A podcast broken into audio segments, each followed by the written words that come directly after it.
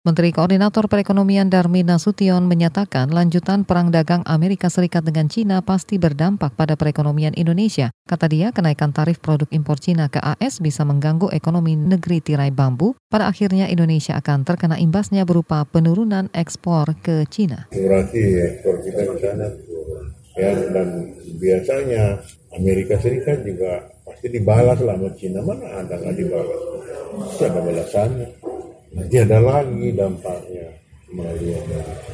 Jadi uh, walaupun kita tidak ikut perang dagang, tapi dampaknya pasti kena. Sebelumnya Amerika Serikat menaikkan tarif produk impor Cina menjadi 25 persen dari sebelumnya 10 persen. Pemerintah Cina telah menyatakan bakal membalasnya. Perang dagang antara dua negara besar ini telah berlangsung sejak tahun lalu.